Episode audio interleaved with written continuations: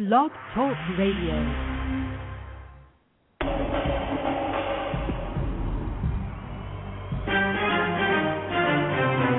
This is our common ground, alternative activist empowerment talk radio, speaking truth to power and ourselves.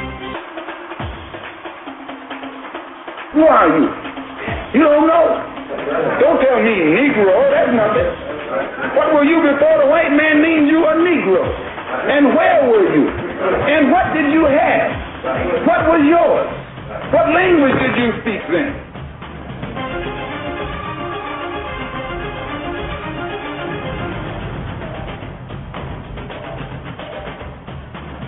As you honor our forefathers and foremothers, I urge you to honor our living heroes.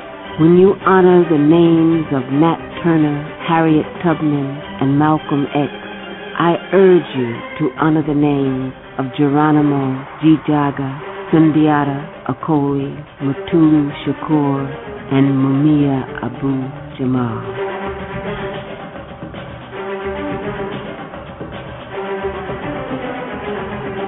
America's chickens coming home Violence begets violence. Hatred begets hatred. And terrorism begets terrorism. Our common ground, speaking truth to power and ourselves. I'm Janice Graham, and I'll be listening for you. Thank you for being with us.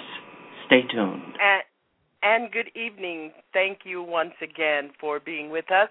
This is our common ground, and tonight we will be discussing the murder of Troy Davis in Georgia. From my own experience as an observer, a political observer, um, the vast majority and we see too few of politicians who defend capital punishment do so out of rank opportunism, which they de- demonstrate particularly when the conversation is off the record by citing polling numbers rather than evidence of the death penalty as a capital crime deterrent. Tonight, as we discuss the they want to call it an execution, but we must insist, we must bitterly and in all of our rage insist that it was murder. And if they want to call it an execution, let them do so. But an execution is a means of summarily ending the pursuit of justice rather than advancing it tonight at our common ground, we have two of our good, our common ground family members, and those of you who have been with us during our 20 year career know them well. Kevin Alexander Gray is once again with us tonight. He is involved in community organizing working on a variety of issues ranging from racial politics, police violence, third world politics and relations, union organizing, worker rights, grassroots political campaigns, marches, actions, and and political events. We read him often in counterpunch.org. We hear him often at XM Sirius Radio and he is the founder of the Harriet Tubman Freedom House Project, which focuses on community based political and cultural education. And we're so glad to have him back. And we hope that uh, all of you will take time uh, to read, to purchase, and buy his book. He is the author of Waiting for Lightning to Strike. Also joining us is my dear brother, scholar, warrior, activist, Dr. Raymond Winbush. He is the director of the Institute for Urban Research at Morgan State University. He's a native of Cleveland, Ohio. And uh, Dr. Winbush has been with us a number of times. He is the author of The Warrior Method, a program for rearing healthy black boys. Should America Pay? Slavery and the Raging Debate on Reparations, and Belinda's Petition. And we are going to be talking with our dear brothers uh, about the murder of Troy Davis in Jackson, Georgia at 11:08 p.m. September 21st, 19, 2011. It seems that we will be forever plagued by the issue of capital punishment, the pain that sears in our hearts about when we can expect justice and peace for our people. I'm Janice Graham, and our guest will be joining us right after this. A U.S. death row inmate has been executed by lethal injection in the state of Georgia for the 1989 shooting of an off-duty policeman. Prosecutors maintained they were sure he was guilty. However, the weapon was never discovered and DNA tests failed to link him to the killing. Davis's supporters say capital punishment just isn't dealt fairly in the U.S. Obviously, the Supreme Court realizes that the world is watching and the world is uh, uh, very upset in judging America on the hypocrisy that it shows in the application of the death penalty. And all of the statistics indicate that it is applied in a discriminatory manner and that uh, persons that are black or of color are most more likely to receive the death penalty or, or, or in that sentence than those that are not black or that those that are white. So there, there's there's great disparity in the application of the death penalty. It's an inherent problem. It's an, as much of an inherent problem as racism still is in American society. So much subjectivity involved in whether uh, the case could turn one way or another, uh, depending on who is on the bench and who is deciding the case. It's so much of a human factor. The universal support that Troy Davis has received from all quarters, from all races, from the what the Pope, Jimmy Carter, to uh, many that are that are not being spoken of. I'm talking about grassroots activists that have been pressing his case and fighting his case for years now. We are facing an international human rights scandal. Give a chance to this young man. There is too much doubt for you to kill Troy Davis. That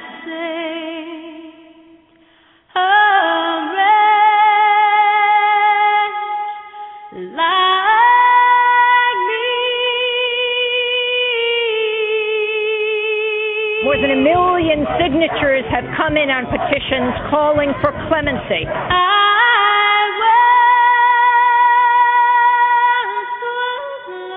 He is preparing to be executed. In the 21st century,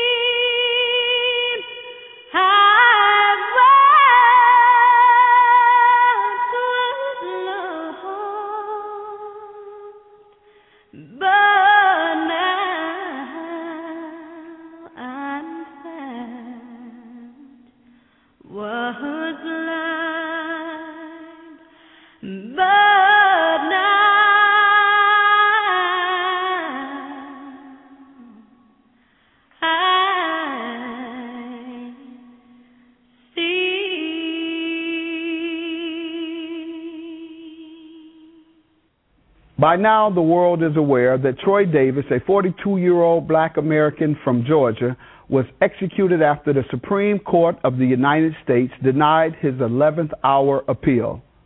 He was convicted in the 1989 murder of an off duty Savannah, Georgia police officer, but he maintained his innocence until the very end. Davis exhausted all of his appeals in the court system, fighting to win a new trial. He presented affidavits from seven of the nine witnesses at his trial who recanted their original testimony. Despite the overwhelming doubt surrounding his guilt, Davis never received a new trial and was unjustly put to death by lethal injection. I don't like to contradict other judges, but Davis should have been granted a new trial so that he could prove his innocence. This was, without a doubt, a grave miscarriage of justice. We've long known our justice system is broken. Davis's execution shows us just how flawed the system has become. Too often, prosecutors and parole boards simply refuse to admit they are wrong or have doubts about the guilt of the accused. Our nation's governors are often unwilling to sacrifice their political careers in the name of doing the right thing. Troy Davis was failed at every step of the judicial process. America must revamp its legal system, beginning with the way we investigate and arrest suspects and continuing to the way we prosecute them and the way we handle appeals. We must not allow prosecutors to convict an individual based solely on eyewitness testimony when new evidence is introduced or witnesses recant their testimony. A new trial should automatically be granted when this occurs. Lastly, we need a nationwide ban on the death penalty. One innocent man put to death is one too many. If we can't be certain of the legitimacy of the convictions, the practice must be halted. It is criminal that this man was executed with so much doubt surrounding his case, and Georgia has blood on its hands. Did you hear what they said? Did you hear what they said? They said another brother's dead.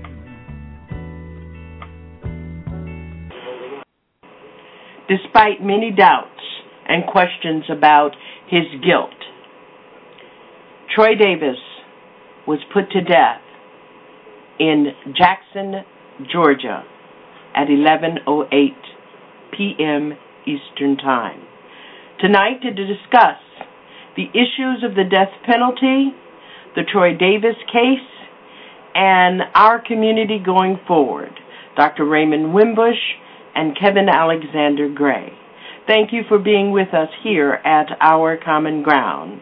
I'll be listening for you. Did you hear what they said?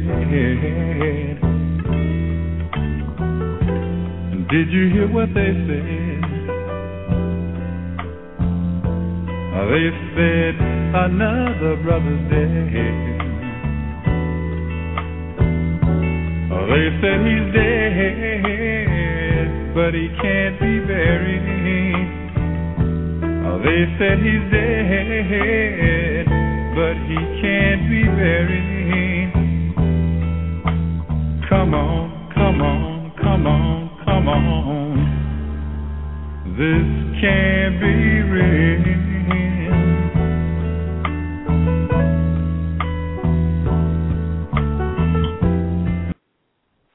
And thank you again for being with us. Now, I'm going to be joined by Dr. Raymond Winbush and Kevin Alexander. And I'm going to have to get. Uh, is this Dr. Winbush? Yeah. Hey, how you doing? How you doing, Dr. Winbush? Hold on, I'm trying to bring Kevin on in here, and I'm guessing at which one of these people. Hold on. Okay. Kevin Alexander? Kevin? No, that's not Kevin. That's somebody waiting just to listen. Kevin? I'm here.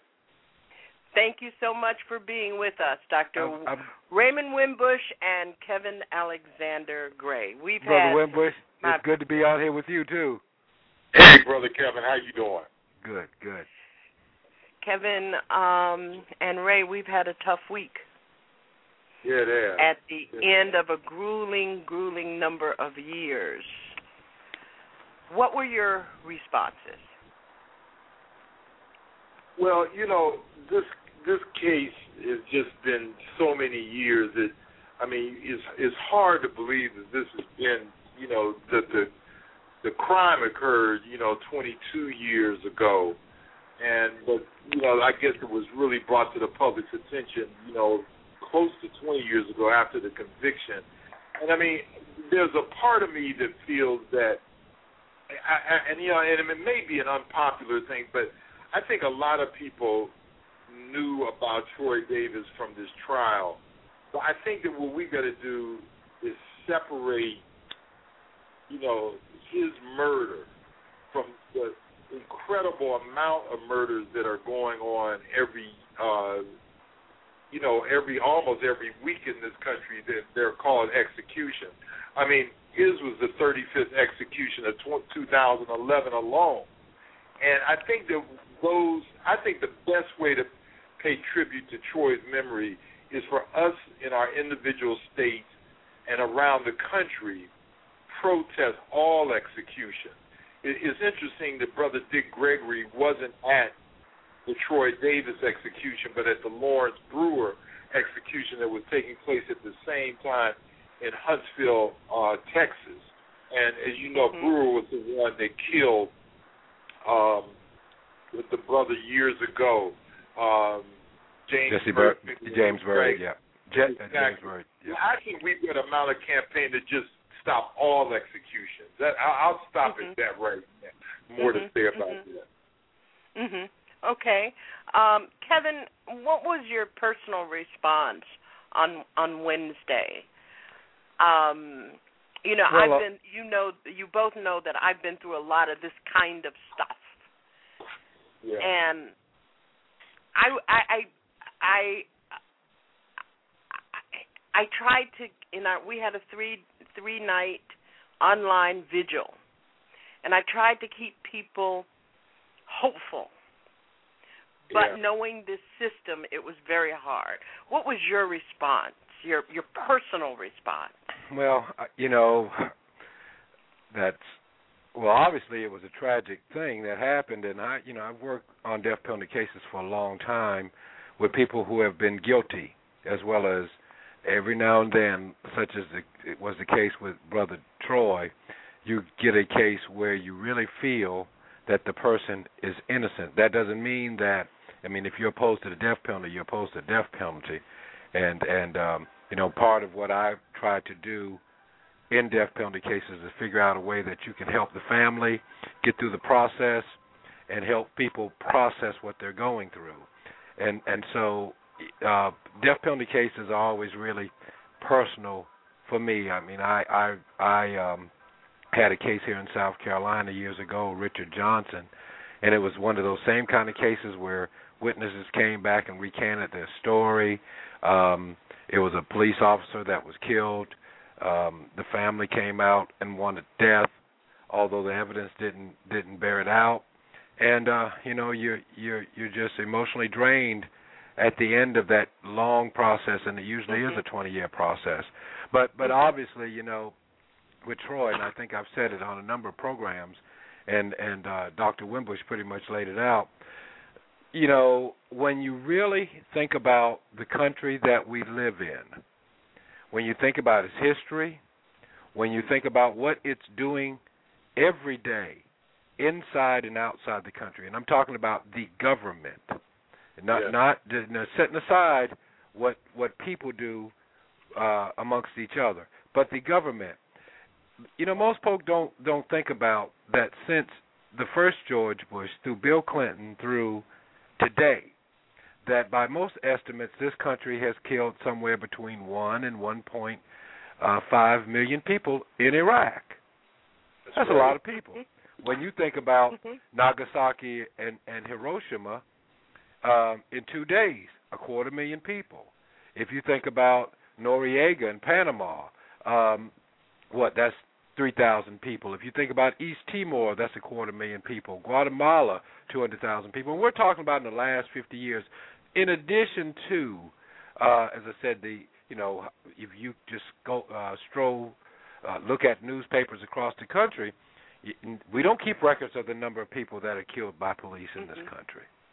So, you know, so this country, the idea that this country isn't violent, the, the, the positive thing out of Troy's death is that millions of people mobilized uh, to to proclaim his innocence and plea for his life. For the first time in a long time, we see young black kids willing to put their bodies on the line for something bigger than themselves. The idea of defending innocence, and and it's a time when when folk are looking for a place to mobilize because just feel so downhearted. The the and maybe the idea that you could have millions of people get out there and protest, and the system shows them to be powerless. That will encourage them to get out more and exercise or seize some kind of power over the system.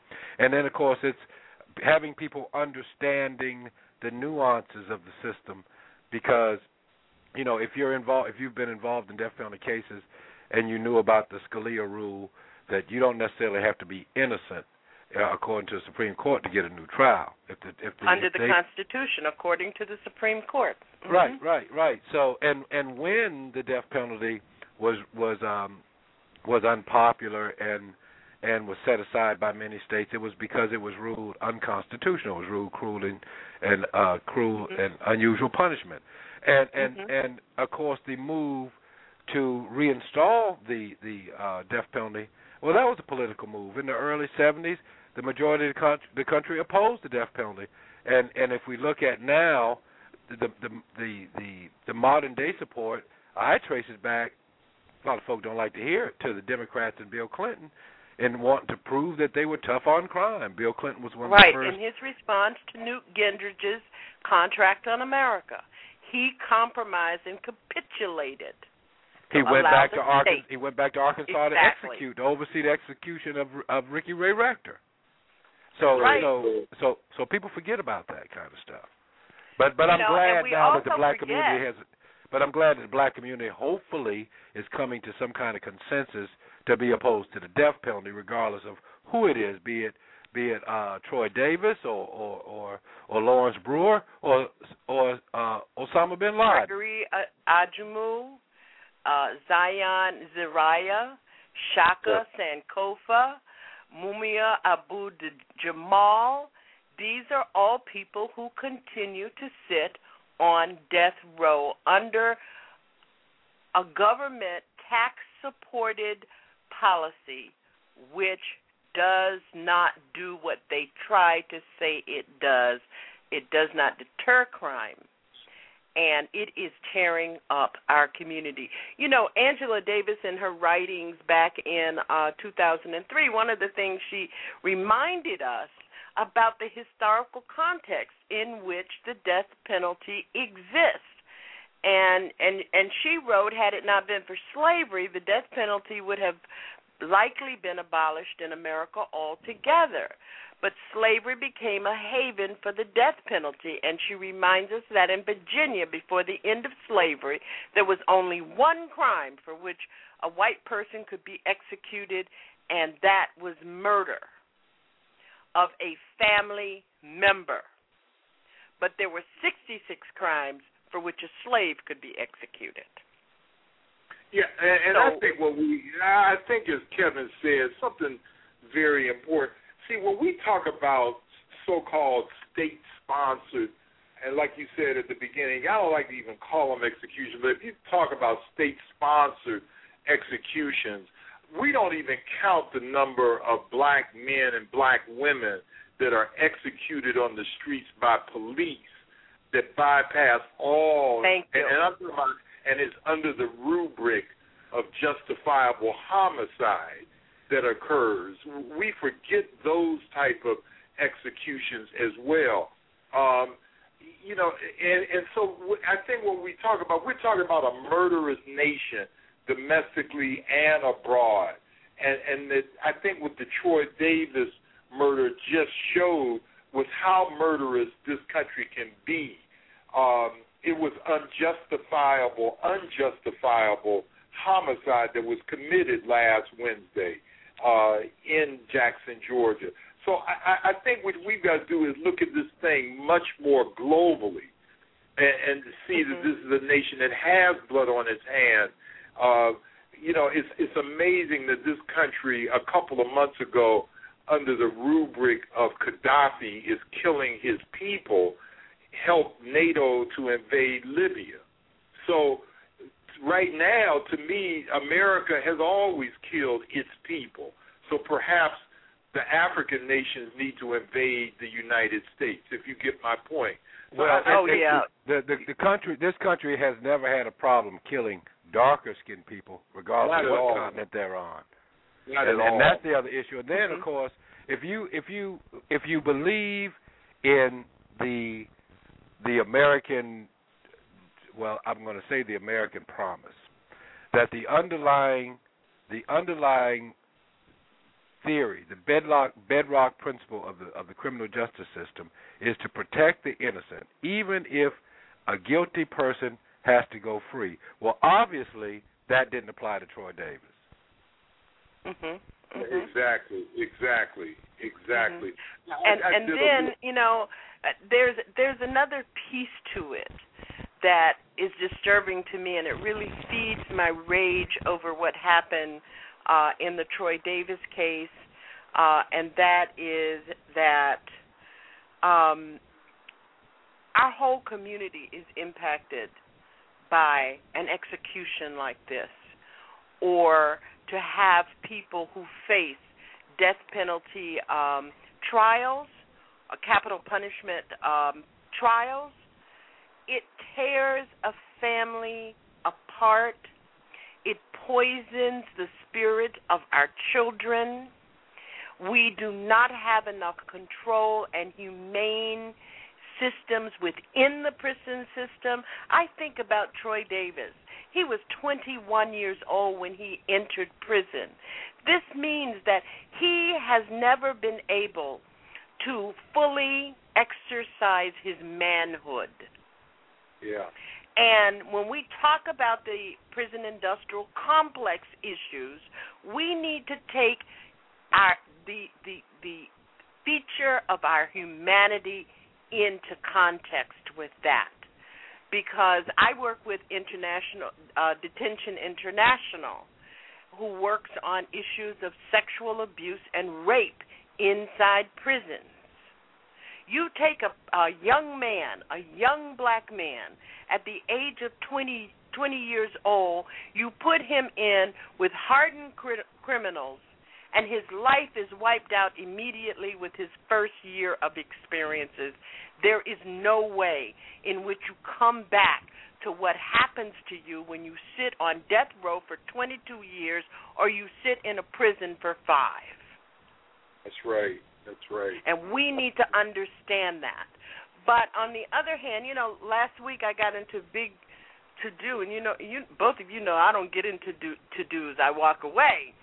But uh, about asking the question, where have we been on the issue of death of the of capital punishment and the death penalty? And it it has now seeped back into the culture, into into an acceptable form of of punishment. And we saw what happened when Rick Perry was applauded at the GOP debate because he bragged about having executed 236 people and he lied and said that it was about protecting children and it is it is not one of them uh was a, a crime against a child but not all 235 others so let me get you you both to talk about how we I mean we still have some people who support the death penalty. I mean I had one on this show last week. Um um, who set, who affirmed that the justice system had worked, and two that he ought to be executed because that is the the law of the land. Uh, talk Well, talk know- to us for a bit about this. Well, the law of the land at one time said that enslavement was legal, or the law Thank of the you. land said that you know I always say that after the Dred Scott decision, uh, the United States Supreme Court essentially deputized all white Americans to recapture um, enslaved Africans, and in some cases just to capture an African who had been freed and return them to their so-called masters. So you know, when people talk to me about the law of the land in the United States, you know, to me, the law has always been a fickle lover to African people in this land mass. I mean, we we can talk about the 13th, 14th, and 15th Amendment, whatever. So I, I I'm always hesitant.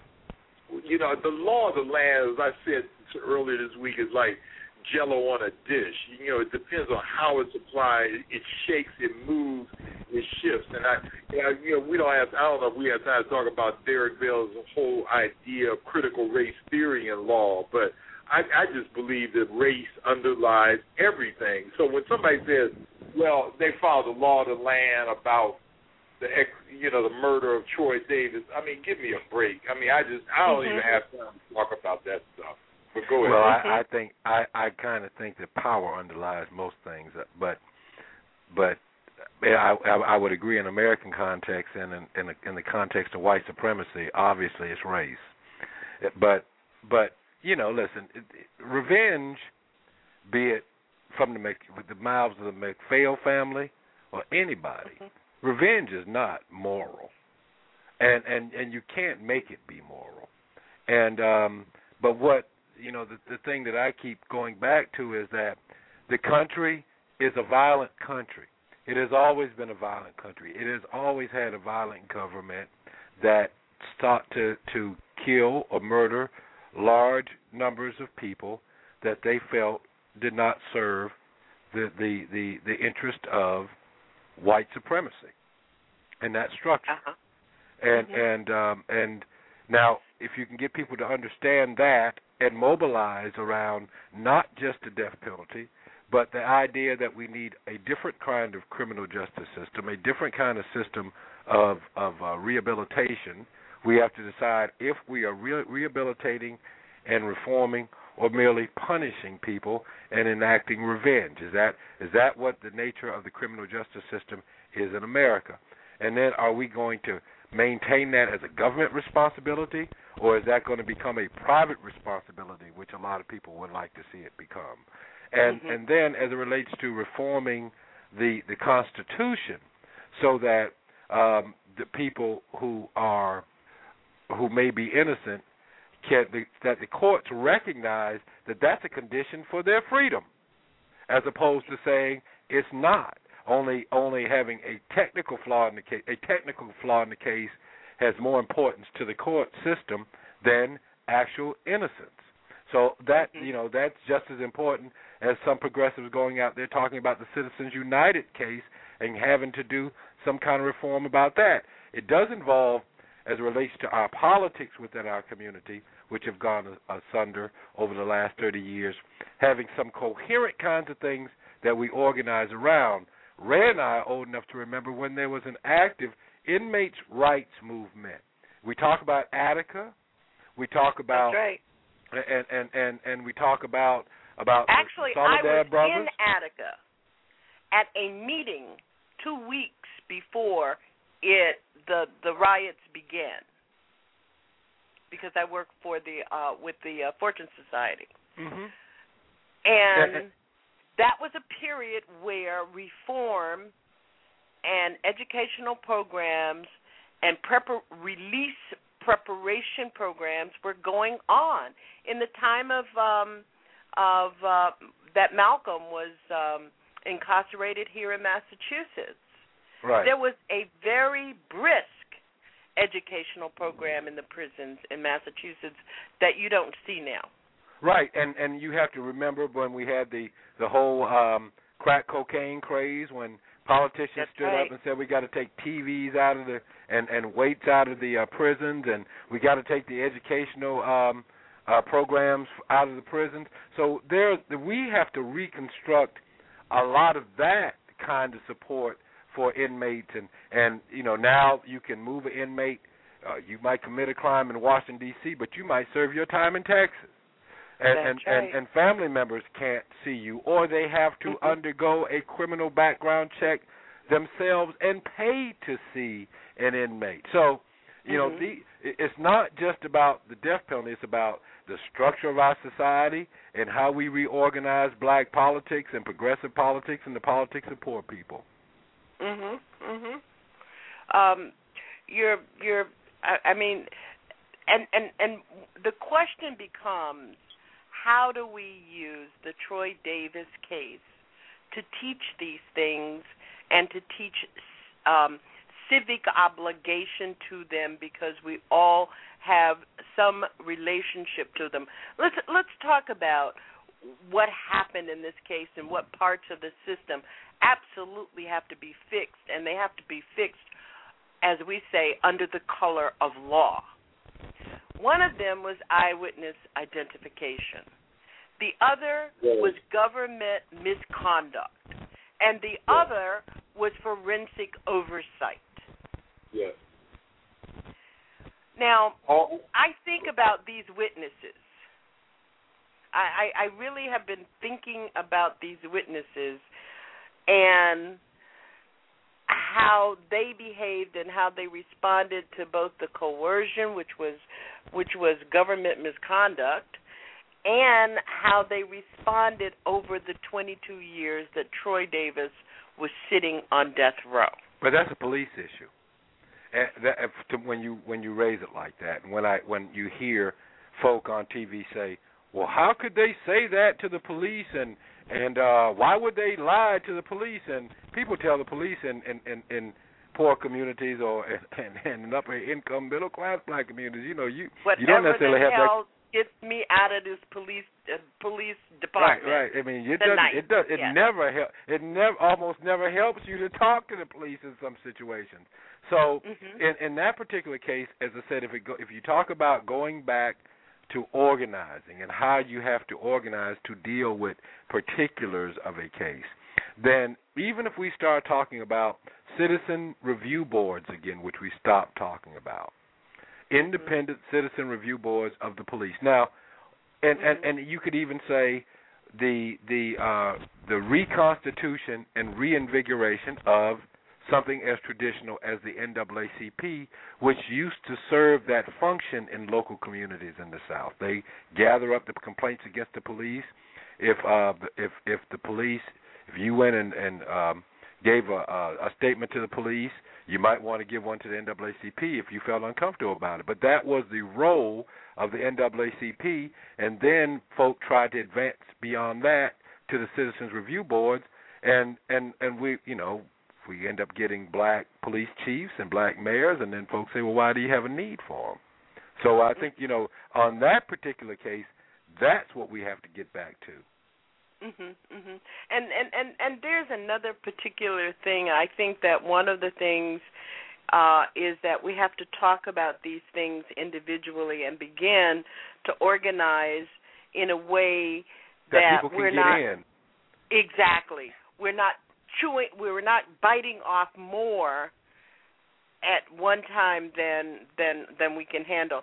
Ray, let me ask you about uh manhood training and programs for young black boys and how they are being trained or helped, assisted in responding to on street harassment, being picked up. I mean, I, I get real concerned that there is some gray area, but there's a black and white. I hear boys being told, say nothing, and boys being told, uh, scream and shout and be arrogant and belligerent. Um, what should boys be told, especially boys? And I'm concerned about girls who are sexually assaulted in the process of being involved uh, engage with police departments? Well, I mean, very quickly, uh, you know, I, I think that, I mean, you know, there's no one size fits all about what you should do when you're pulled over by police. I mean, people will tell people the only thing a police officer is supposed to say to you, if let's say they pull you over for speeding, is, uh, uh, may I see your driver's license? And then they're supposed to announce what they, you know, are stopping you for. You were doing 55 and a 40, whatever. The fact of the matter, I've been just about a less than a year ago. I was pulled over, and the police first thing out of his mouth was, "Was that my car?" And then I said, "I mean, you know," and I drive well with it, but anyway. I hey said, Ray, Ray, Ray. I was riding with a white reporter. A highway Right. patrol stopped us and asked her, "Are you transporting this man?" You- you see what I'm saying? Actually, and that is against the law. That is actually against the law. Now, when the officer said that to me, I I said, "Officer, why are you stopping me?" He said, "Are you getting smart with me?" And he put his hand on his holster. Now, I could have been Rodney King at that point or anybody else, but I think that Yes. it's hard. What I tell young African boys is this: when you get pulled over by uh, police, first of all, make sure you have no contraband at all in your car. I said, and I said, and I tell black men this too. I said, and then secondly, I say, make sure that when the officer comes to the car, that you do everything he says to the point that you feel that he's going overboard. And at that point, you have to say, oh, that's when you oppose. That is how you oppose. I mean, you don't have to say, well, Mr. You know, but it's not a one size fits all. When when I was at Fisk, I'm gonna say this real quick. When I was at Fisk, we did a study and found out that black men in the South, particularly, and we looked at Alabama and Mississippi, when cops pulled them over, they would get out of the car and go to the cop car when they were, and and people in the North, they would wait for the cop there with their hands on the steering wheel. Well, upon further inquiry, we found out that many of the men who were getting out of the car from the South, they had seen their fathers humiliated by police officers on Sunday afternoon when they were driving from church. Uh, in, in front of the family, there's a scene like that in The Great Debaters, if you remember uh, that movie. And and so we found out even regionally there are differences in how do you approach. Yeah. I mean, clear, Yeah. clearly the night that Troy Davis, that the crime happened in 1989, there were a lot of things, and, and let's be fair, there were a lot of things that uh, Davis did wrong that night. And we, I I don't believe, and to this day, I do not believe he killed MacPhail. But there were some other things preceding that that just were handled uh, poorly. That's all. Yeah, yeah. Uh, that that's what I was getting at because all of the witnesses in the Troy Davis case were very young. So when they were questioned by the police, and as five of them have said, they were intimidated and coerced. I mean, the idea I get bile in my throat. The idea that one of the the witnesses was so young, um, and he had to sign uh, a, a, a, his his the form which you sign um, stating making your statement, and he said he couldn't even read or write. Right. Uh, so I'm sure that there was some dynamics that went on in that particular way. I'm, you know, I'm, I'm just sure. And I grew up in the South, and you learn pretty early what things can happen and how to avoid them, and you have an intuitiveness that I don't think young people have have gained uh, in this generation uh, because we have been living for so many generations now with blinders on about race in America.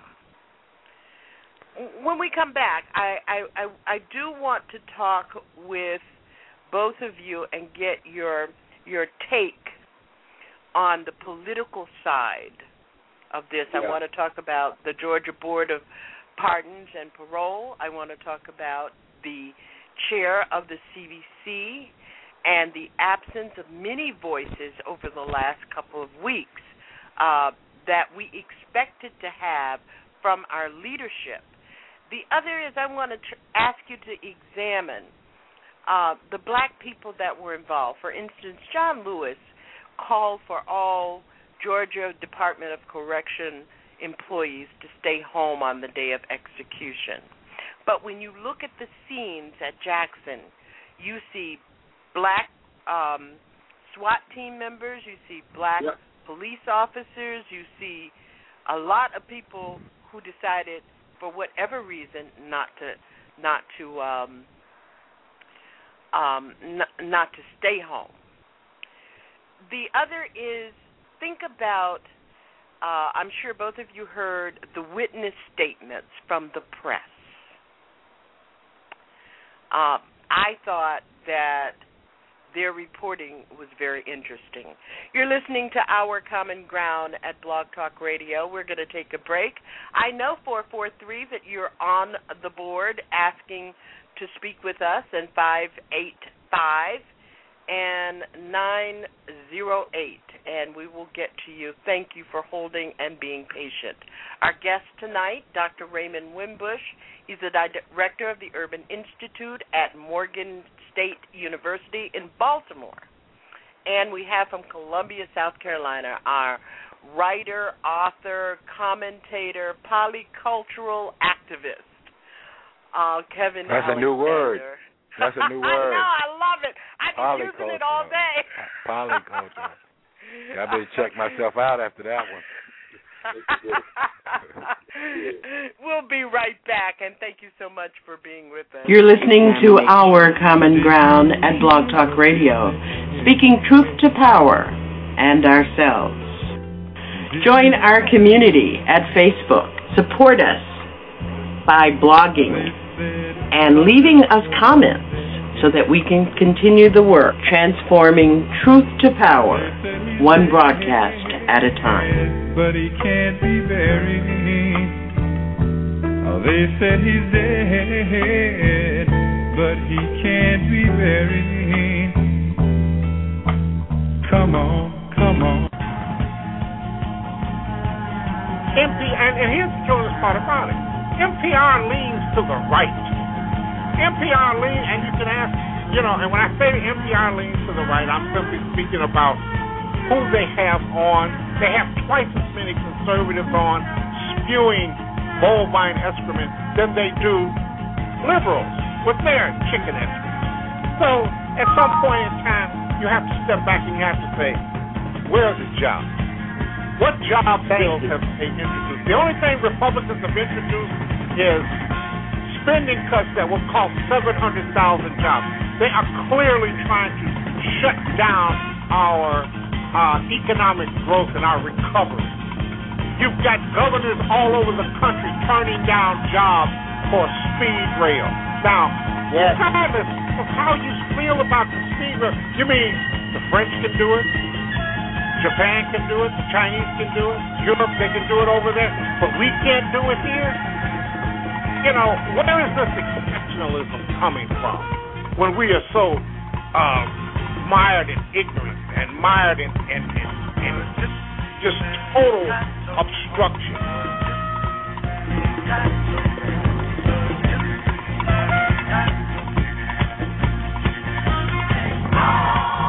Listening to the best of Pushback Politics, the Alpha Show.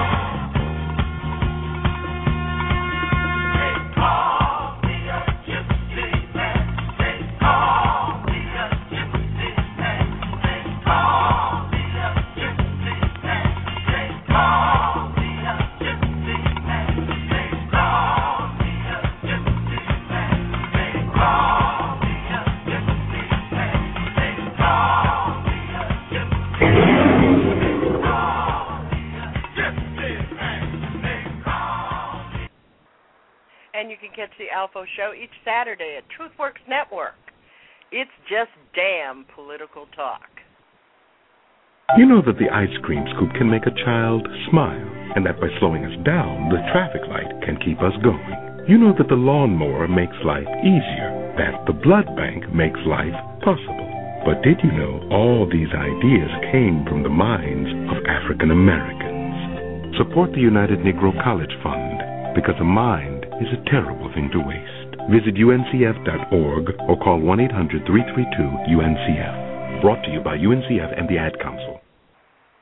And thank you for being with us here at Our Common Ground. We're here every Saturday evening at 10 p.m. Eastern Time. I'm Janice Graham.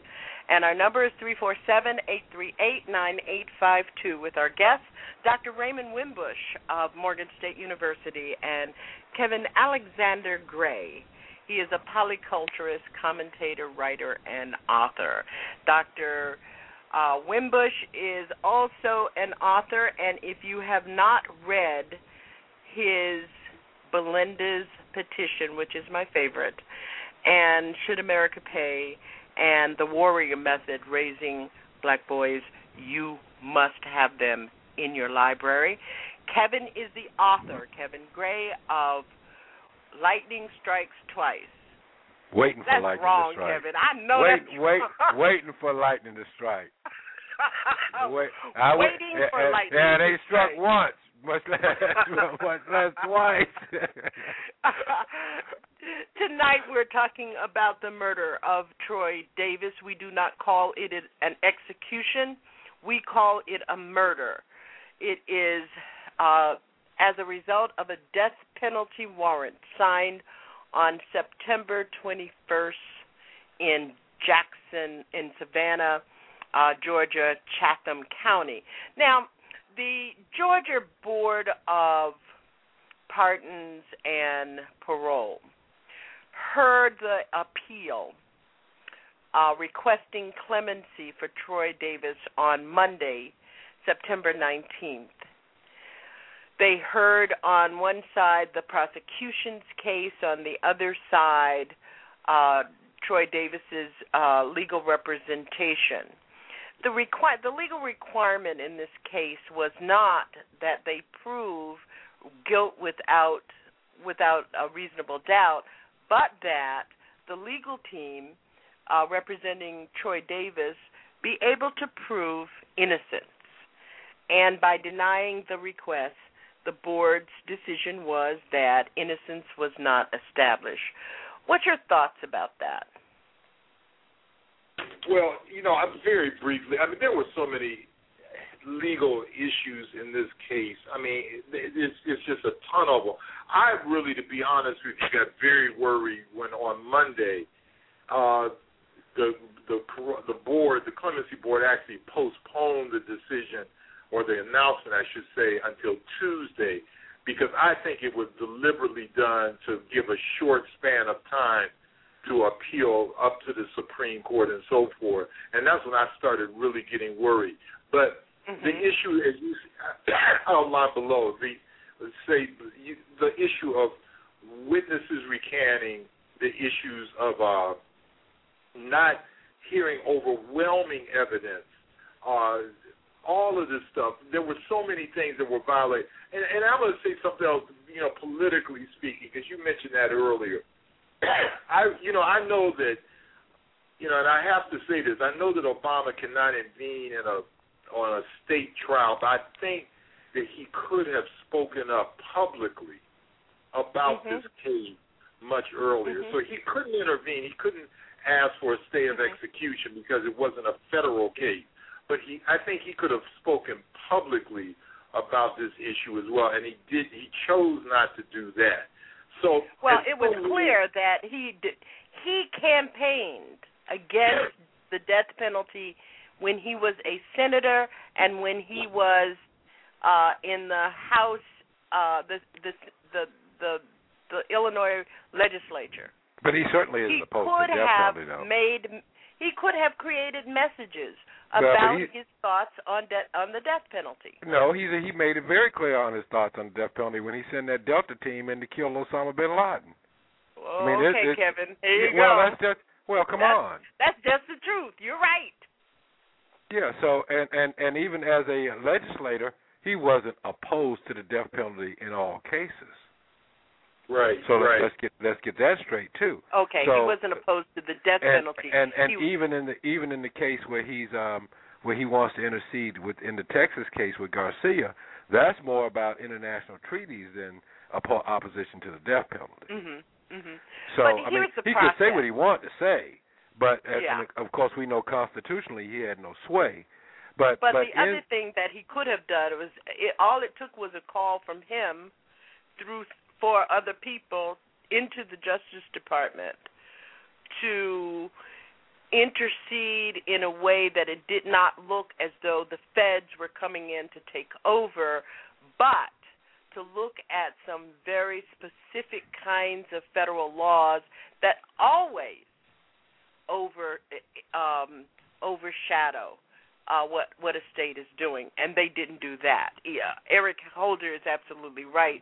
We are a country of cowards, and he's the number two c- coward.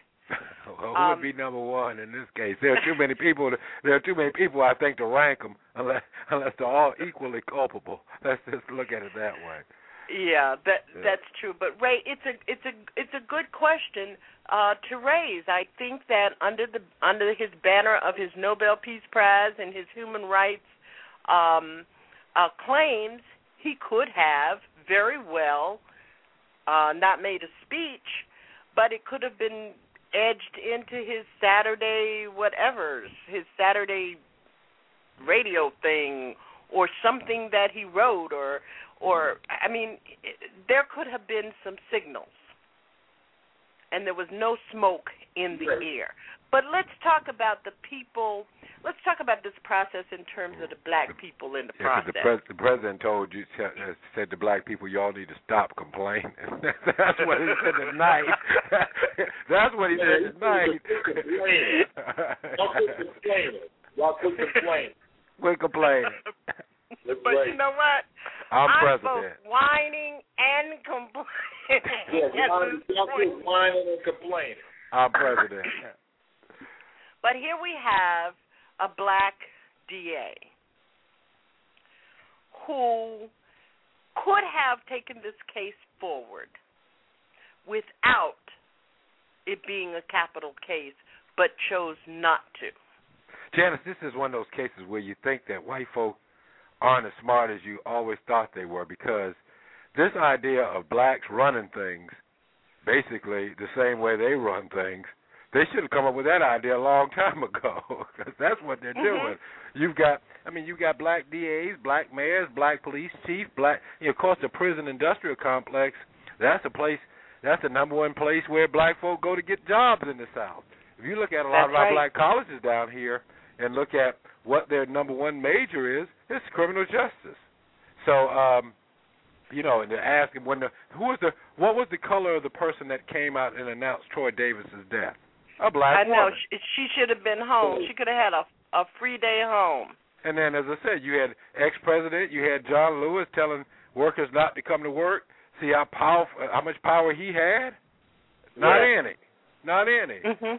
So I mean, so so you know, when you talk about what politicians can do, it it, it is local because now the death penalty, it's local, and and and it's it's it's used in the South where, you know, you've got a neo-Confederate, neo-conservative Tea Party core states' rights kind of thing going on down here, and and so you have to figure out what kind of organizing that you can do on the ground in the states to to change people's minds. Because even black folk as my mother says most people support the death penalty if you kill a member of your of, of your immediate family they're opposed to it if a member of their immediate family killed somebody Right. That's exactly right. That's exactly right. yep So, you know, like I said, this this case, you know, I hope that this case does not go the way of Shaka Sankofa. Uh, many of us remember that in the late '90s, and you know, at the time there was a lot of activity around his unjust murder in Texas, and he fought literally, literally fought all the way to the death chamber. I hope that a year from now we don't say remember Troy Davis. I really Yeah. hope that we. Yeah. And and then another Yeah. quick point that I want to make is that I wonder a lot of times, and and I, you know I've been reading some history about in the 1850s after the passage of the uh, uh, fugitive slave laws, so-called Dred Scott, that black people would go into court for enslaved Africans who were about to be extradited back south, and they would physically, I'm talking about with guns, and take people away, similar to what happened in the Marin County shootout back in the 70s. Um, and I'm not trying to advocate that, but I wonder what would we do right now, God forbid, if they said we're going to execute Mumia, and I know that he's no, or what. Oh yeah, if- yeah. what you know, what are all what are all of our alternatives when all else has failed and they literally do something? It's clear that the SWAT teams that were outside of that prison in Jackson, Georgia, they were prepared to do battle. They were armed and in riot gear because they thought something was going to happen. Of course, nothing did happen. But I think that we've got to ask some very disturbing questions about what do we do when one of our political prisoners or anybody for that matter is is being murdered by the state. What do we do? Exactly. Yes. And and the thing is that I was thinking week before last, if they decide if they deny this man clemency, it may very well be the straw that breaks the camel's back in this country, given the unemployment issues, given police brutality issues, given the the, the just the path to to, to prisons and building more prisons and the kind of new face of oppression that black people are facing in this country and I was thinking to myself, well maybe something will happen. Um and this will just be it. This will just be no more, no more, oh, no more. Right. But in in many ways we were very very silent. The other thing I want to mention to to both of you, the thing that I mean, I was just I was just in tears most of Tuesday, and I I wasn't hopeful. Um, when I saw that the the board, the Georgia board, denied, and it was before ten o'clock in the morning, and I knew the Supreme Court of Georgia was not going to hear it. But I didn't expect that they would go back to the Supreme Court, U.S. Supreme Court, but they did, and I knew once they assigned that petition to Clarence Thomas, nothing was going to happen. And there's a backstory to all of that. But I was so proud of the students, of the black students across this nation who organized themselves and I can't you know in Washington DC I mean my my granddaughter joined the Howard March and went to the White House she didn't understand the thing you know she said but holding my fist she said the fist thing. She says it's the first time I ever did a fist thing. And the fist thing was so liberating. And to see Right, the right. pictures of our children saying enough. I mean, I, I just thought that was so glorious. I think for me, as a, a professor, I think this was the largest mobilization on one issue by black students that I've seen since the Jena Six back in '07. And Mhm, it, I mean, to their credit, and I mean, it, it shows that young Africans can organize. You know, sometimes we we as old heads say, well, they don't know how to organize the way we did in the '60s, but they have done it on these two issues Yeah. and the use of social media is something that you Yeah. know that is, is is commendable. But I hope that it's sustained. That's the key thing. Yeah. Uh, are are you gentlemen ready to take some calls? Because we have some people who've been holding almost the entire show. Yeah, no problem. That's the way we roll at our common ground. I ain't saying nothing. Five eight five. I'm coming right at you. Thank you for calling. I respect you. Uh, what is your question? How you doing? Well, uh, I guess my question is, how do we deal with these black devils? Because Troy had um, about three, uh, three, three occasions where he could have um, kept his life, and because of those black devils, it didn't happen. So how, how do we deal with with those people? You mean how how do you how how do you cope with knowing that you have those people who are being appointed? Um, you know, I think we ought to have wanted signs and posters for them and do them the same way that the anti-abortion people do for uh, abortion uh, doctors. That's my, exactly. you know, but that's me. I'm way out there. I'm old enough to be way out there. But let's get get uh, a response from Dr. Winbush and uh, Kevin Alexander. Well, on that point, let, let me just say very quickly. You know, I just think that, as the caller said, we've got to hold our black elected officials accountable. You know, I tell my students all the time, voting should not be the end of the political process. It should be the beginning of it. And too often, you know, all the politics I hear surrounding Obama, for example, well, I'm going to vote for him again, as if that's the only thing that they can contribute to the political process. You know, and I said I said a few minutes ago on my Facebook page that I think that people I'm tired of hearing the argument, for example, uh, and I'm not just picking on Obama. I'm tired of hearing the argument. Well, we can't, you know, expect him only to deal with black issues because, after all, he is the president of the entire United States. Well, you know, okay, there's 40 million of us in this country, only six and a half million Jews, but you saw what Obama dealt very specifically against the world at the United Nations this past week. They so if you take six and a half million Jews and 40 million black people, Jews make no bones about holding Obama accountable for Israel. The cover of New Yorker magazine said had a picture of Obama in a yarmulke. What do you call it? The little hat. And said specifically the first Jewish president. Jewish president. So I'm, I'm, mm-hmm. tired of hearing, I'm tired of hearing African folk, and I'm not, I don't want to say I'm picking on Obama, but as if he ain't supposed to say nothing about black people that he told y'all to be quiet tonight and quit complaining and get out and work, he wouldn't have told that to the uh, American Israeli Political Action Committee. He wouldn't have told them that. So we, I might have to use that one, Doc. Doc, you might hear that one again. We have got to hold our elected officials accountable, especially, especially at the local level, because, like mm-hmm. Tip O'Neill said, and brother, you Kevin, you quoted it. All politics is local and that's yep. the truth. That's... Kevin, I, there's nothing. There's nothing else to say. I think that's yeah, yeah. You're much, right. You know, yeah, and, you're and right. outside, yeah, I mean, outside of a prison break, I mean, what do you do? You have to figure yeah. out on the local level how you can get people out of office. But you know, I'm I'm as an organizer, I'm at the point where it's back to basics and, uh, which is, you mentioned the kids. I'm proud of those kids getting out there, but now we have to give those young folk, which is what Doc does, which is what you do, which is what I do.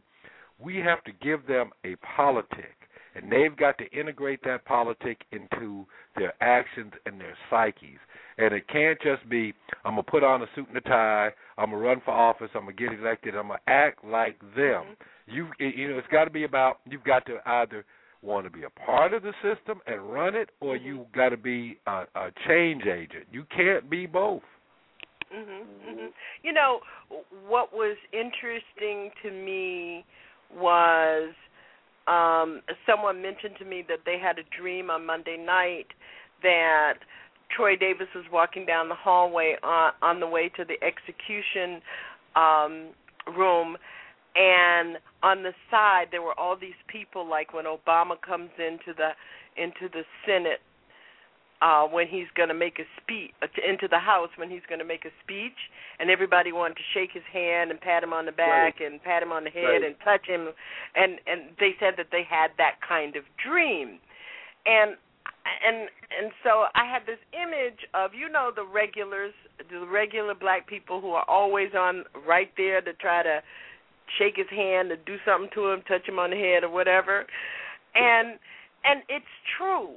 We've got to start holding people not only accountable to voicing our interests, but to acting our interests. Absolutely, absolutely. No doubt about it. No doubt because about it. Because truth I, I, is not spoken; it is done.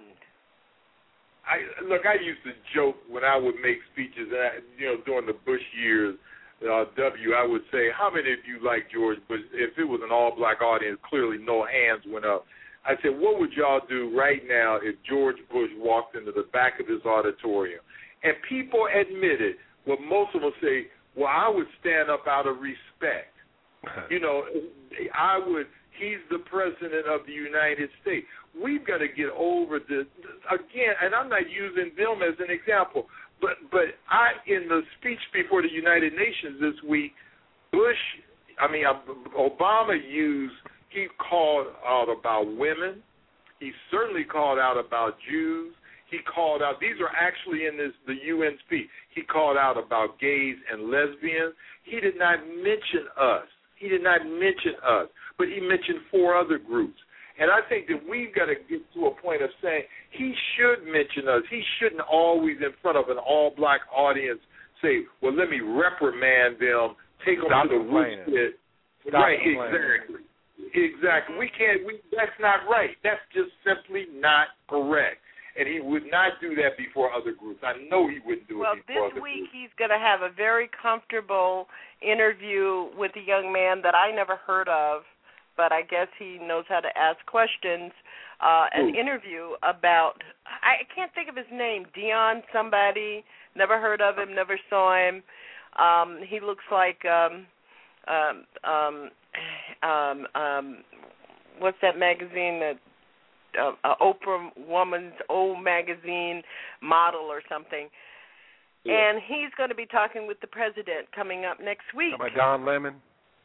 No, it's not Don um, um, about his um, views on African Americans in America. You all didn't know about this? They keep it no, a I real secret. I will No, send I- it to you. I will try to find it. As hear- I want to hear we're that. one. actually going to have an Our Common Ground special following uh, the um, the interview when it is broadcast. I, I think So- Obama is so irrelevant to what we have to do as it relates to organizing. Exactly. You're you're absolutely right. I mean, I think about, even if he's reelected, he's pretty much irrelevant, unless he Yes. just does something totally dramatic. Because uh, uh, uh, if, in fact, on the local level, um, especially in the South, where the neoconservative Tea Party movement is rooted, if if you're not really changing things at the local level in the South, where the majority of African Americans live, then what are you doing? And and uh, and and and Obama hasn't been back to South Carolina since the primary in South Carolina Yeah. in in '08. And and um and I you know I I think for the organizing that we have to do, the re-educating and consciousness raising of the folk that we need to deal with is totally contrary to what where Obama would want to take us. Even you know, say you you talk about Obama and the death penalty. Well, you know, can, can we talk about all these bases, these drone bases that he's establishing in Africa? And can we talk Yeah. about NATO bombing Libya Mhm. and and the purging of black Africans? And then we ask where he stands on death penalty.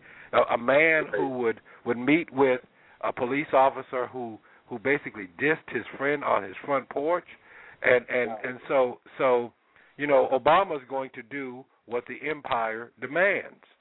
That's and and and, Yeah. and so to expect him to do anything except except to chastise black people and basically say everything that you do to include the death penalty that you that you got for for supposedly killing a police. Or even Sean Bell you deserve to die because and I don't need to say anything because those are police. That's who I'm with. He's, you know, to use the language that the kids use. Obama's a Fed, and people ought to just wrap themselves around that and let it go, Yeah. and and start Yeah. organizing on the local level to deal with what we got to deal with. If Right. if, if if the Democrats can't take over the House, and if they lose the Senate, even if Obama's reelected, what can he do? Yeah. Yeah, exactly. He told well, Five he eight told, five. Thank you. Thank you for your call, and you've certainly you're ignited some good discussion here at our common ground. I hope you'll join us each Saturday night. You're you're, you're absolutely right, and and you know, and the thing is, we've got to drive it home that we've got to take care of our business. That's We've right. got to draw our priorities here in Boston, and it has nothing whatsoever to do with whatever the Department of Education in Washington D.C. does in order to attr- um, attack the issues of educating black children in Boston. And you know, and we're, we're talking about a less violent society, generally speaking, internationally and nationally. And and and if, in fact, as I said earlier, we've come out of this tragedy with the consensus or a growing consensus in the black community that we are opposed to the death penalty. You see the most uh, vicious of race crimes with Brother Byrd, and then there was another case in Atlanta that that was raised before Troy was executed, where the families of the the, the victims' families said, "We don't think that the death penalty serves a, pur- a, a purpose here, and and we don't want to. We want to break the cycle of violence. If if that's something that we can, as a as a part of so-called black politics, can coalesce around, then that is a very good thing. Absolutely, absolutely. And and interesting enough, the the brother that was ran run over this summer in Jackson, Mississippi, that family uh, has also kind of come out against uh, using the death penalty against those who killed uh, their father, brother, and uncle. So I, I think that we can't use violence. It, we can't do what they've done to us, and that, it doesn't mean that I'm taking a Martin Luther King nonviolent approach. But the death penalty, to me, is the most heinous crime that this nation commits on a daily basis. Uh, it's estimated that if you look at the Innocence Project, they're estimating now that approximately seven percent of all people who have been executed in this country are innocent. They're absolutely innocent. If a hospital had a death rate, an accidental death rate of 7%, they would shut the hospital down. We've executed uh, 1,270 people since 1976, and 7% of them, and let's say they're wrong, it's only 5% of them. Right. That means that we've executed 60 something odd people that are probably innocent. And so we've got to shut this entire thing down. It has to be shut down. Yeah. Let's go to 111. 111, you're on the air. Thank you for waiting. I respect you at Our Common Ground with Dr. Raymond Winbush and Kevin Alexander Gray. 111. Well, 111 might have walked away from the phone, and we will go to 908. You're on the air. Thank you for waiting. I respect you. Hi, uh, can you hear me? Yes, I Yes. can. DJ, Thank you for your is- call. This is Logan Michelle. Oh, Michelle. Yeah. How are you, my lovely sister? that is our that is our sister. That is our Facebook Yeah. friend. Don't we just love her? Yeah. Well, I actually have two questions. One is for you, Janice, and the other is for the panel. So, how do you want me to go?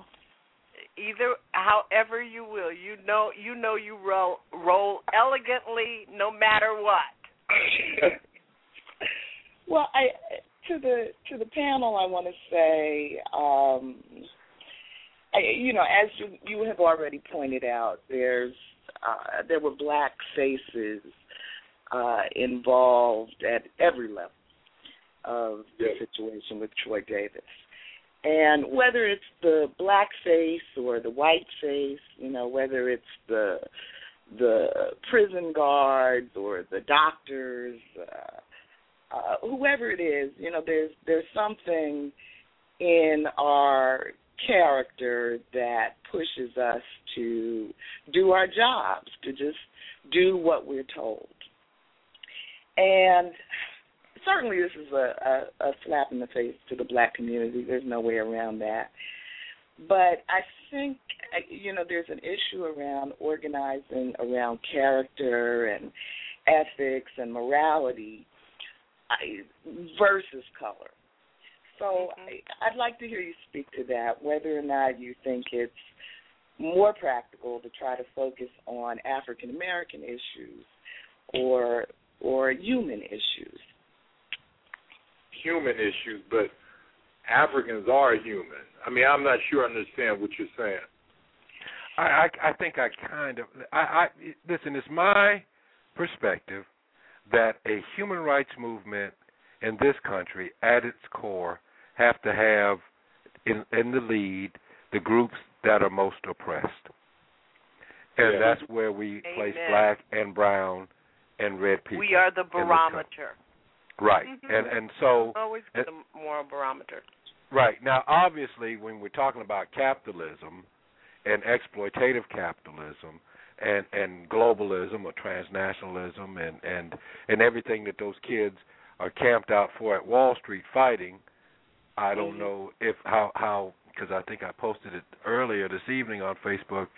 You know, I don't know how much of, of the fight against white supremacy underlies what they're doing, but you hope in the broader progressive movement that that's what the issue is about up at, at so so you hope that there are those connections between the, the the people who are really oppressed the people who have a debt that has yet to be paid and and and and and you and the idea is you do have to sway uh, the folk who are in the ruling class even though they don't have much power to to I mean you have to form those coalitions to, to change this government.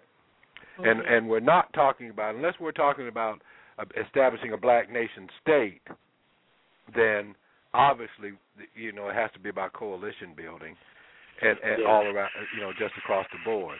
So i mean but so that's where i'm at with it. But but um you know obviously i, I hope that black politics is is the lead or the tip of the spear of the human rights movement in this country as it always has been. You know, and it, it, it's funny, you know, that we don't. It's somehow that we become timid sometimes when it comes to expecting our elected officials to do certain things. I, I, I think they have to be held to a high standard, and you know, and and they and sometimes they have to go by themselves against the tide. I'm, I'm thinking of Barbara Lee's vote in the Congress 10 years ago when they were talking about bombing uh, or entering Iraq. I mean, she was by herself, and I think sometimes we've got to have politicians that will Yeah. stand and Yeah. make. They have to be statesmen and women. Rather Well, one of the things one of the ahead. things that we have to consider is that so many people, whether you are bought by an employer or whether you are bought by power and placed in a position that some so many people are shrouded in fear about the loss of their jobs, the loss of their their position and power uh, are perceived illusions of of of, of power uh, in these and there's no appointed jobs. and there's no and there's no movement to protect them from losing their jobs and that is a real issue yes, and- that and- is a real issue. and and and when you talk about people carrying out their jobs, I always use that uh, quote from Cool Hand Luke when uh when the guy put Luke in the box when his mother had died and hmm he knew it was unfair and he said, "Luke, I'm just doing my job." And Luke said, "Just because it's your job, boss, don't make it right." And and then of course and then of course Doc will think of as an academic all the studies that with the, the Milgram studies, obedience to authority. So you know people go, people punch that button. Yeah. I mean, you, you know, people. You know, look at look at all the people. Can you imagine on the highway of death during the first Gulf War when all those Iraqis were retreating back to Iraq, and and those those those pilots in those airplanes just killed thousands of people trying to retreat. So you know this idea that you know of pushing the button for the system because it's your job that's not a new thing. So you know it gets back to the idea: what kind of society do we have? What are the limits to where we a uh, to we ask people to to to hold who hold jobs in the system to put the system in check? And um, and and ultimately, how do we change that system so that they're not in a position to push that Yeah. button? You know, um, I, I coming out of business school, I was one of the first uh, black executives in a major corporation. I was so blessed to have older black workers, whether they were um, um, people who worked on the manufacturing floors or they were, you know, just uh professional management people and they were black, had been in the company a long time. They took me out for drinks. They gave me the the the lay of the land. They helped me to understand the complexities of what was going on that nobody else would tell me. And those are the kinds of people that we have to support people who like right now i feel an obligation any any anytime a new black employee comes in i feel an obligation to introduce right. myself to say if i can help you let me know to groom a relationship to help them understand the culture and the organizational structure and all of the uh landmines within the organization. And we have to start doing that. That's something basic that's something simple that we can do that's right. That's exactly right. I, you know, I when the new superintendent of of the new black superintendent, the first black superintendent of Boston schools came to Boston, and she came from I've even forgotten where she came from now, Chicago or someplace. And she happened to be a sorority sister of mine. I picked up the phone and I called her. I invited her for dinner. We went out. I no, I'm not a teacher. I'm not even in the school department, but I want you to know that there are people out there who can help you get through the political landmines. And here are some of the people that I want to introduce you to to help you out. That's so right. that she knew that there were people in our community that had her back. Exactly, exactly. And, and I and I think that if you look at the the more recent history of black political leadership, I think in the 60s when we started seeing the, and not that it wasn't during Reconstruction, but the more modern black political movement, we started electing. I'm from Cleveland, and I remember the night that Carl Stokes was elected, or Charles Evers down in Mississippi, when we started seeing black elected officials, Harold Washington in Chicago, that we wanted them to be with, I guess the word would be transformational leaders that we would mm-hmm. they would change and like you just said janice that they would kind of pull people into the system right behind them and mentor them. And now we don't see that as often. Not saying that we have we no transformational we elected yeah. but we have very very few very few. Michelle let me ask you what is your area code? 908 Okay. I know you had a question for me, and I need to get to other callers. Okay, uh, very quickly. Well, I mean, you know, I, I I wanted you to talk a little bit about the difference between murder and execution. Oh, okay. Then the reason that I'm using that word, um, I'm using the word murder. I mean, it can the death penalty can be a death penalty execution murder um, I think that when people when people are executed, they are deliberately killed by an order. That's an execution. That when that order does not embody justice, when it has no reason or rhyme, when it is not legal, and I do believe that Troy Davis's death warrant was should not have been uh, signed by a judge because it was not legal because the the question of the questions of doubt had not been resolved, and that's a murder. Well, I'm just against death penalty, and I think that taking I, someone's I life at the hand, you know, taking someone else's life is just murder. That's what it is. And That's you right. Can call and it an execution. execution You can call it, simply you know. a way of putting aside putting aside the issue of um, uh, is a means of summarily ending the pursuit of justice. Execution just gives it the uh, legitimacy of of the of the state Of state law. of law. yeah. exactly Yeah. Mhm. that's right Mhm. that's right Yeah, let's uh Michelle, thank you so much and I'm so glad to have you with us tonight. I know you're an early bird. Let's go to 404.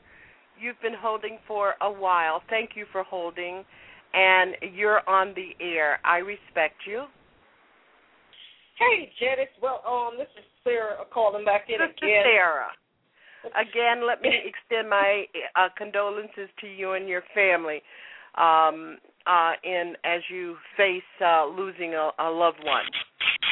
Thank you, Janet. And to Kevin, are you going to be on with Dave tomorrow? Yes, I am. That is my regular thing. I know. Okay, what is what is your blog? Because I've been trying to find you in South Carolina. The New friend of mine- Liberator. The new Okay, are liberator dot WordPress. Okay, is it a um, okay? Because I have a friend of mine in South Carolina, and he was trying to see um that since you have a grassroots organization, I told him about you so that he can get on with you and do some things down that way. So I'm really easy to I'm really easy to find. I am too easy to find. So you Oh. so they can if you're you're a relative in South Carolina, all they got to do is email me through that blog or or even through the uh, the email address on um on Counterpunch or with the Progressive, and I'll get it. Okay, I will tell them most certainly do that. Janet, here's my question I wanted to ask you. There is always this these different de- definition of um of murder because I know you being an attorney. Can you please give um give it because there's always these legalese about murder this and murder that. To me, you're all still dead. So Well, there kind of- there are degrees of murder, uh, but those degrees of murder are defined. Uh, this is where a, a prosecutor has the ability to look at both uh, circumstance and intent. You have first degree murder, second degree murder, then you have manslaughter. Uh, you have manslaughter with forethought. Uh, so um, my my my knowledge of criminal law is very very leaky. Um, so one of the things that in in in the context of our discussion tonight, I think Kevin is absolutely right. We have to support the notion that capital punishment is a is a and I've been saying it all week is a is is the most vile violation of human rights. That's right. That's right. Well, I am glad to hear to um to see you on again because I believe the last time I spoke with the other gentleman was when Kimbo was on. He was on the show that last time, so it was nice that you have an extended portion for the professor that you're on again tonight. Yeah. Janice, I'm not going to tie you up. Okay, let you get thank you, with the show. Sarah, for your call and my, Oh, so my welcome. condolences to your to your family. Ray, I did want to mention to you, I I received a photograph of George Carey, uh, Odessa, and Gus Smith with Kimba at the Oh, uh, Oh, uh, day before yesterday and it was it was just a very great to see. Let's see. Let's go to four four three. You're on the air. I respect you. Thank you for your call. Four four three. Okay. Uh, let's go to seven oh three. Many many people call and they listen over the phone. Right. 703, you're on Yes. the air. I respect you. This is 703. Thank Hello? you for your call. 703, yes. Good evening. Good evening. And what's your comment and question? Okay, I have two two questions, and my first question is, first of all, before I uh, ask my questions, I want to preface uh, my same my questions by saying you're doing a wonderful job. This is my first time listening, and I'm listening because Professor Dr. Winbush is on, but listening to Mr. Uh, Kevin Alexander Gray. also inspires me. But this is my question to Dr. Winbush first. Dr. Winbush, one of the things that you told me when I spoke with you about a week ago, we talked about reparations, and you said paradigm. You gave me this paradigm for achieving reparations. This is what I would like to know. Can we use that same paradigm, let's say those five points that you made, in order to go forward and maybe bring about some change in the way that we are trying to abolish the death penalty? That's my question to you. And I don't know. Do you recall the question? Do you recall the conversation we yeah, had? yeah. I made a did a workshop last Saturday in Philadelphia about you know very quickly the glass model says that in any movement, particularly the reparations struggle, you have to have five groups. Um, and and I call it the glass model, G L A S S. You have to have grassroots organizing, legislators, attorneys, scholars, and students. There you And I go. think if you, if you look at any movement, I don't care if it's Marcus Garvey's movement, I don't care if it's the civil rights era or apartheid in South Africa, those five groups were in place. And I think with the with the abolishment of the death penalty, we have to look at you know just having that kind of model. We have to have legislators, uh, grassroots groups, attorneys, uh, uh, scholars, and students. Um, we hope And I have to add media. and media, and, and that can uh, and cross. That's that's a given. Uh, a couple of years ago, we uh, Charlie Ogletree of Harvard was down here, and we uh, co-sponsored a major uh, discussion on the Maryland death penalty because Maryland is about we're, we're going to pass. Uh, we haven't executed anybody in the state in years, but we're going to make it official. And I think that one of the things that you know Charles does, and is that he's part of that glass model. So I, you know, what, you, what the caller is saying is essentially that there's five elements to any movement, and we've got to make sure those five elements and groups are in place when we go after the penalty. Yeah. And Seven see, I- very you- you- quickly. You should write Okay, something about that, uh, Ray, because I tell you, you you just outlined how you organize, Organizing. how you organize it. I, And- I was and- thinking the same thing. Yeah. Yeah, and you know I've That's- been involved with the ACLU. I've been involved in electoral politics. But you and you have to put your name on those lawsuits. You have to organize those lawsuits right. and those class action suits. And sometimes even on these death penalty cases, when they start out, Yeah. Uh, these these folk don't have legal representation and community support. They're coming to people like me or like Ray with their story, and we've got to take have a leap of faith as to whether or not we're going to help them marshal their initial resources to, to try to save their lives. That's right. Absolutely. Absolutely. Seven oh three. Uh, we're going to have to move to another caller, but thank you so much, and I hope you'll join us each Saturday night. Okay, thank you very much. And you can join. You can join us by friending us at Our Common Ground with Janice Graham on Facebook.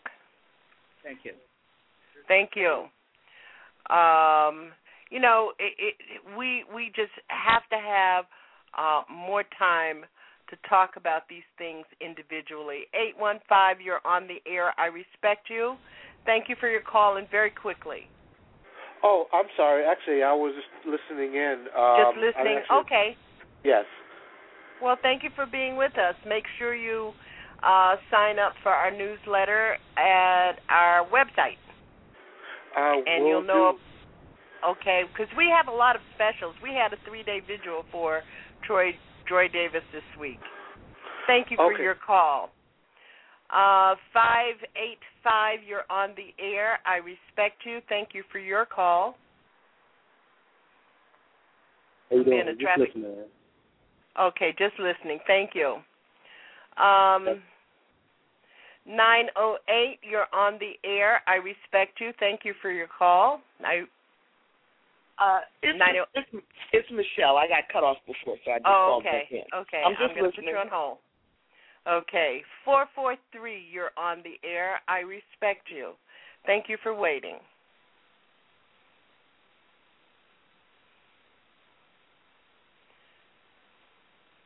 Four four three. I'm Four, four, four, three. three. Yeah. I'm, go ahead. Oh, you're four four three. Yeah, I'm Okay, four four three. That's Baltimore. Yeah. Oh, okay. Um, then I'm going to. Then go don't to- even punch 803, Janice. I know. They've got to fix this. One one one, you're on the air. I respect you. Okay, one one one is obvious. Excuse me. I'm sorry. Can you speak up? Okay, one one one is obviously uh, listening as well. I think that that's a great a, a great uh, way that we can start helping people. One of the things at Alternative Activist Empowerment Talk Radio that we like to do is to help people frame how can I begin? Where do I begin in my community to assist in starting a movement, in, in integrating into a movement, reforming a movement that's dead? Yeah. And and and I think a lot a, a lot of times people think that they have to start something over when in fact uh, there are mechanisms already in place to uh, adopt. Although sometimes they got to start things over. Although Mhm. sometimes they do have to start things over or start things. Yeah, they have to transform it and re- restructure it. Um, and I think that that's what we're going to have to do in our communities um, uh, around uh, the, the death penalty. There are, uh, for those of you who are listening and want to really get involved and act on in truth and do justice, you should start off by looking for death anti-death penalty organizations where you live. Yes. And you can call Amnesty USA. You can go to amnestyusa.org and find out where they have existing projects. Or I think it's the National Coalition Against the Death Penalty. And you know, actually, you know, I've been really critical of the NAACP, and I'll probably be critical of them in the future. But I thought that Ben Jealous and the NAACP um, Did a stepping stellar up, job. stepping up was a good thing, and that was young leadership. And if that's Yes. representative of what the younger generation NAACP is going to do, as opposed to some of the things that they've done in the past, which was you know being in bed with the devil, be they uh, be they yeah be they Wells Fargo or whoever. But if that if that's some of the stuff that the NAACP is going to do, then then I would encourage people in in the black community to get involved in that. But there are still groups, as you said, like Amnesty, which is a big which is a big organization, and um, and that's what you'll be working with an international organization. So you have to realize the limitations of that. There there are the various um, affiliates of the National Coalition Against the Death Penalty that people can be involved in. I know they have different little state entities. Uh, of course, the Quakers and uh, the American Friends Service Committee in in most in most states are somebody to get involved in, and there are church groups that you can get involved with with uh, anti-death Mhm, penalty mhm. because you know because anti-death penalty organizing isn't a mainstream. Um, you know, it, it's you know the groups are never going to be big when you go out and find and and and and, and see who's participating, and most often they're going to be more white than anything, and, the, and more. P, and more PC than and, and and and than anything. So you know, recognize that and respect that to some degree. That there have been people that have worked on the issues, and then there are places that people can get involved with the issue on a personal level. As I said, I I like when I do death penalty work, I like to be there for a family if a family needs you to to just cry, to get water, to do whatever when when when when you get close to the time that that the state is going to kill their loved one, or or or just as I said, just doing general education about the issue and the and and criminal justice reform. So there are a lot of different places for people to jump in. Yeah, and I would add three other groups. I would add would be uh, Murder Victims Families for Reconciliation, uh, the ACLU, uh, the Innocence Project, and the Sentencing Absolutely. Project, and the Sentencing Project as well. Those, actually, those are four groups. I would recommend those two. Absolutely, Barry Scheck. You know what can what can you say about Barry Scheck? Yeah, I know. From I know. old to new. Yeah. I know. I mean, this is a man who really transformed himself and has found purpose in his in his professional life. And that is one of the things that I hope that people who have listened to both of you tonight who have taken to heart what the Troy Davis murder means in our lives. It means that we haven't done the work that we need to do, and we need to be able to connect the dots That's to right. why our children are hurting. We can't just say our children are hurting because they live in a poor Section 8 single family uh, mother home. That is only one piece of a child's full spectrum of life in America when that child is black. I mean, in our family, we spent a lot of time this week shielding our my 10-year-old grandson who wants to know about everything from the Troy Davis case until everything died down and we could put it into context for him. Because if you think Troy Davis and capital punishment and the whole notion that the family hasn't received the body yet, that there's probably organ um, harvesting going on because the state owns the body. If you think that that is not is painful to us as an adult, imagine the breadth of misunderstanding and pain that this gives to our teenagers and our young adult children. Yeah, so that's what it is. we've got to take these issues and put them in the context of everything else. Yep, that's right. That's right. So I, I just hope that people are still saying that I am Troy Davis. Um, gray haired witnesses for justice back in April at the death of Troy Davis's um, mother's death issued a statement and and declared that we were Troy Davis's mother.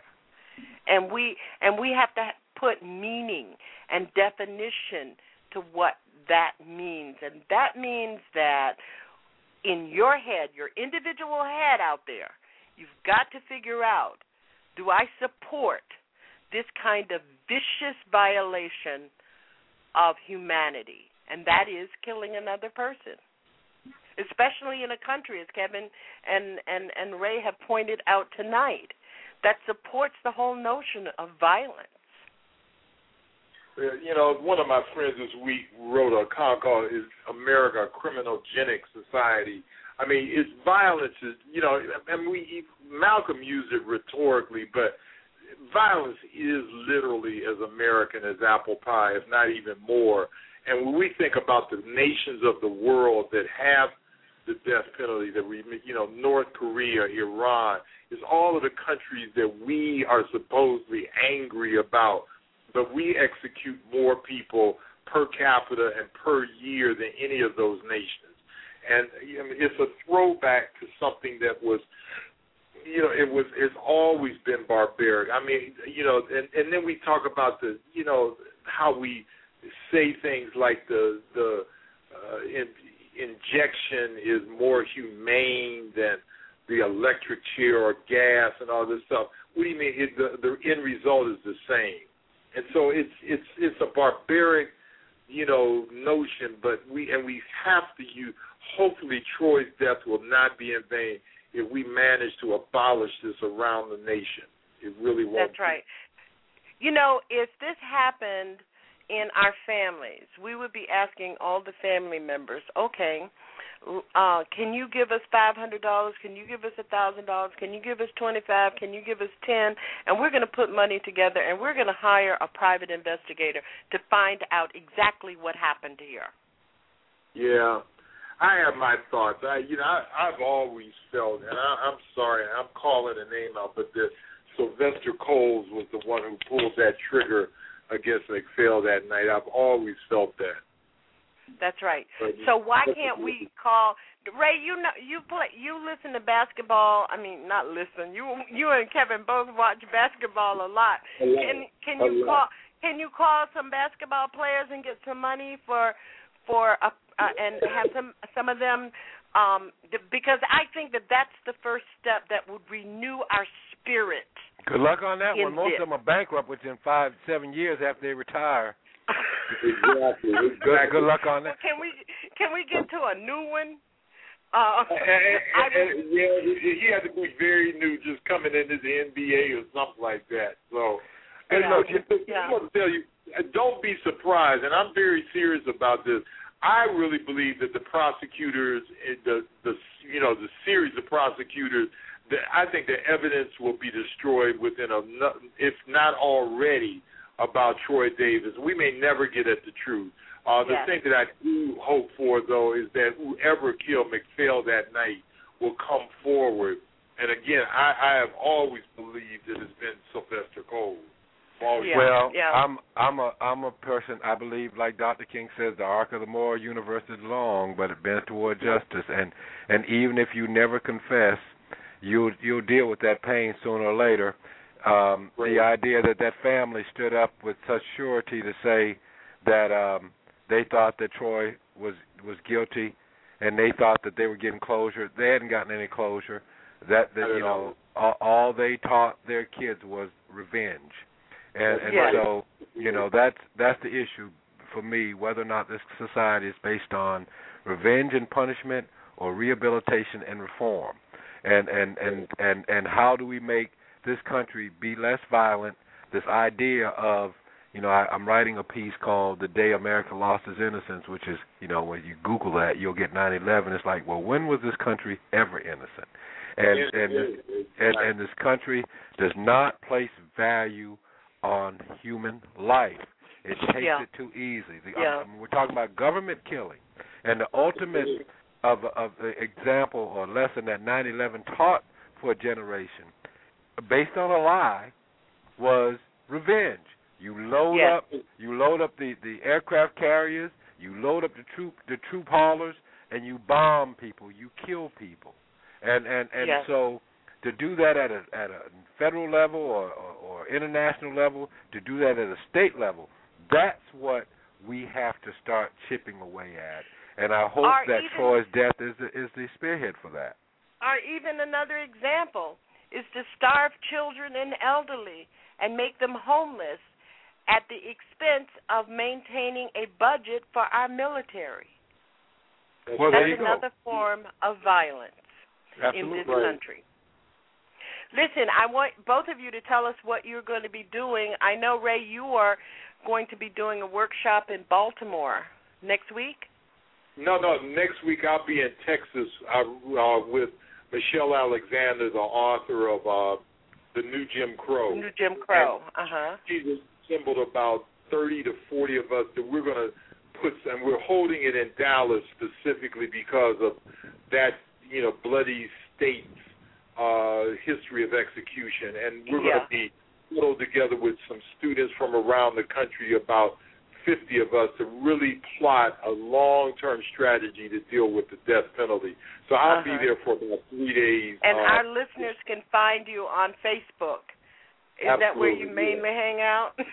That's where I mainly hang out. Oh, oh if, fa- if yeah, well, if Facebook is a place to hang out, I hear you now. I, I'm there too much too now. well, you know, one of the things that I'm I'm I'm kind of switching um uh to is uh I'm looking at other um uh venues to do the same thing that I do on Facebook and one of them is dreadtimes.com which has blogs and forums. I'm looking to move a lot of Okay. my stuff to there. But we can also find you at all times at the new new liberator dot blogspot WordPress. I said WordPress. blogspot. WordPress. WordPress dot com. And for those of you who are listening, please go to our common ground hyphen talk dot ning dot com so that you can get our newsletter and we will be sending out information about how you can follow our guests. Dr. Raymond Winbush, Kevin Gray, thank you so very much. I knew that I wanted to be comforted and brought back on the path by you two young warriors. You're so brilliant. thank, thank you for You're- that. You, The young part. yeah, the young part. and for those of you out there and all our callers, uh, Michelle and Sarah and 585, thank you so very much for your calls. And 708. We will be right back here on Saturday night, speaking truth to power and ourselves. I'm Janice Graham.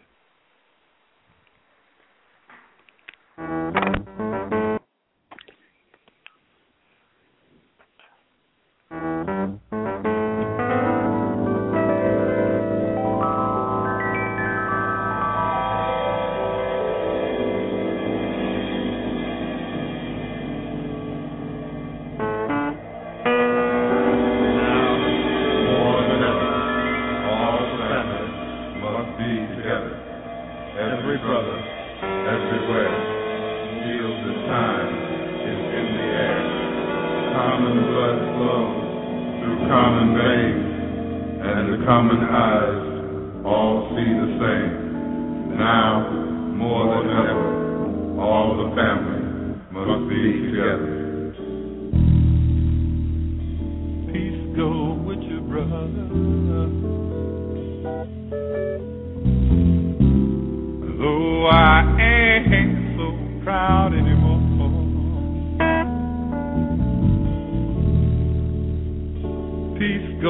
with your brother. Recognition don't come cheap anymore. You my lawyer, you my doctor, yeah, but somehow you forgot about me. And now, now when I see you.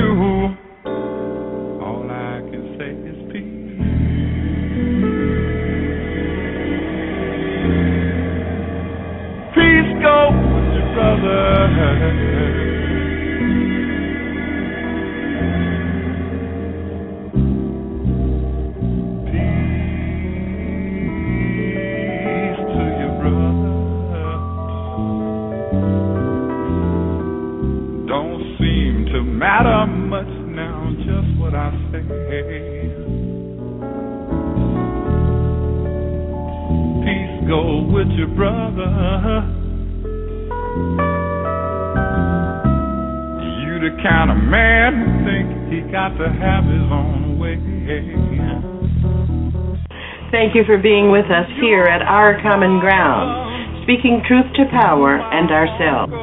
We especially want to thank our chatters in our chat room and those of you who have called, and our special guests, my brothers, eternal friends and warriors, Dr. Raymond Winbush and Kevin Alexander Gray. Our Common Ground celebrating 20 years of bold and black talk radio.